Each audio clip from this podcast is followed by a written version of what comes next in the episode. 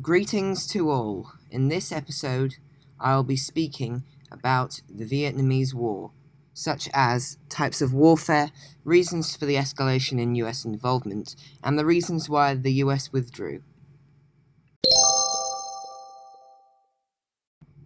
Firstly, to introduce the domino theory, it was a theory put forward by President Eisenhower in the 1950s. It theorized that communism would spread throughout Asia as each country is influenced by its neighbor. From 1945 to 1954, North Vietnam became communist. After Japan's defeat in World War II, Vietnamese communists, the Viet Minh, led by Ho Chi Minh, took control of North Vietnam and declared its independence. France tried to take back their former colony, and a war broke out between them and the Viet Minh. From 1954 to 1963, it was Vietnam after French withdrawal. In Geneva, the country was divided into North and South Vietnam until elections were able to take place. In 1954, the US prevented elections from taking place, with the aim of containing communism, as they believed that China and the USSR were trying to spread it. In 1955, the US helped Ngo Dinh Diem to set up the Republic of South Vietnam despite his corruption and the Vietnamese people's hatred towards him due to his anti communism. In the 1950s, the US supplied him with $1.6 billion of US dollars in aid.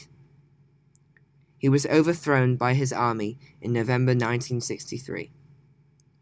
The Viet Cong was formed on December 29, 1960. Support had increased due to the actions of anti communist governments. The Viet Cong sent supplies and reinforcements to guerrilla fighters who attacked American Air Force and supply bases. By 1962, US President Kennedy was sending military advisors. Kennedy was assassinated in 1963.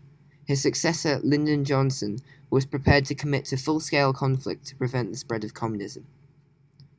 The Gulf of Tonkin Resolution or Gulf of Tonkin incident. This allowed the President to do anything to assist any member or protocol state of the Southeast Asia Collective Defense Treaty, including the use of armed forces. It was passed on August 7, 1964, as a result of the Gulf of Tonkin incident. During the incident, South Vietnamese torpedo boats were seen approaching a U.S. ship. As a result, the U.S. fired three warning shots, but when they continued to approach, Maddox, the US ship fired on them. It resulted in major damage to South Vietnamese torpedo boats and the deaths of some on board, while the US ship Maddox received minor damage and zero casualties or injuries. So, why did the US involvement in the Vietnamese War escalate? One reason was the domino theory. This was President Eisenhower's theory in the 1950s that communism would start from the USSR and China and spread throughout Asia. This is because each country may be influenced by its neighbor. Overall, the US feared that if Vietnam became communist, neighboring countries in Asia might also fall to communism. Another reason was the emergence of the Viet Cong. They were a communist group whose support had increased due to hatred towards anti communist governments, who had sent supplies and reinforcements to guerrilla fighters who attacked American Air Force and supply bases. Their emergence led to President Kennedy sending more US soldiers to help Diem's regime to resist communism. Finally, the Gulf of Tonkin Resolution. This was a law passed by the US Congress which gave the President power to prevent further aggression and achieve peace and security. This resolution was passed as a result of North Vietnamese patrol boats attacking US ships in the Gulf of Tonkin. So, what types of warfare were used in the Vietnam War? On the one hand, let's look at the tactics of the United States Army. Firstly, military tactics.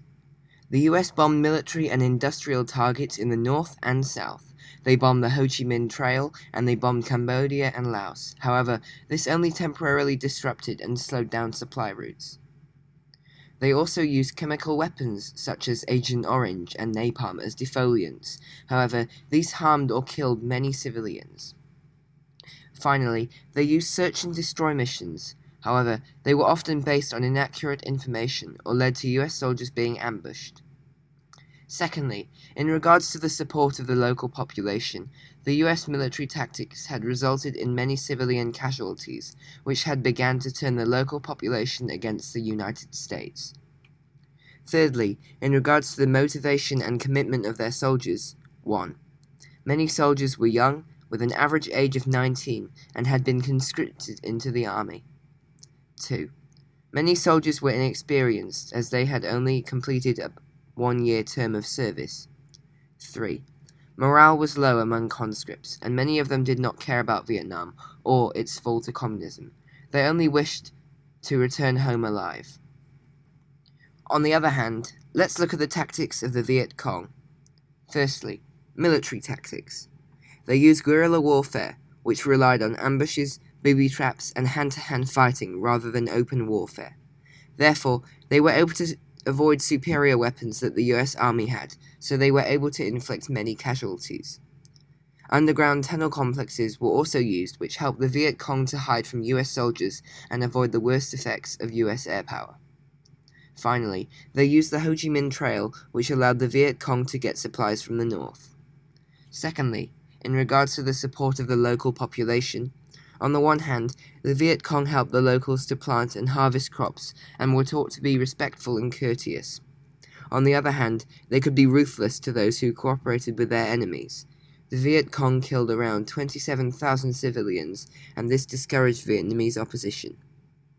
Finally, in regards to the motivation and commitment of Viet Cong fighters, they were much more determined due to the fact that they were fighting for their country and refused to give in. Whatever the casualties were, there were willing replacement troops available. Before I conclude with the reasons why the US withdrew, let's look at the timeline of the Vietnamese War and consider the reasons as to why they did not withdraw earlier and why they withdrew in the end. In 1961, US President John F. Kennedy sends the first large force of US military personnel to assist the weak regime of South Vietnam. In 1964, President Lyndon B. Johnson orders limited bombing raids on North Vietnam while Congress allows the use of U.S. troops. In 1965, Johnson orders an increase to more than 300,000 U.S. troops. The largest bombing campaign in history begins. On March 16, 1968, the My Lai massacre.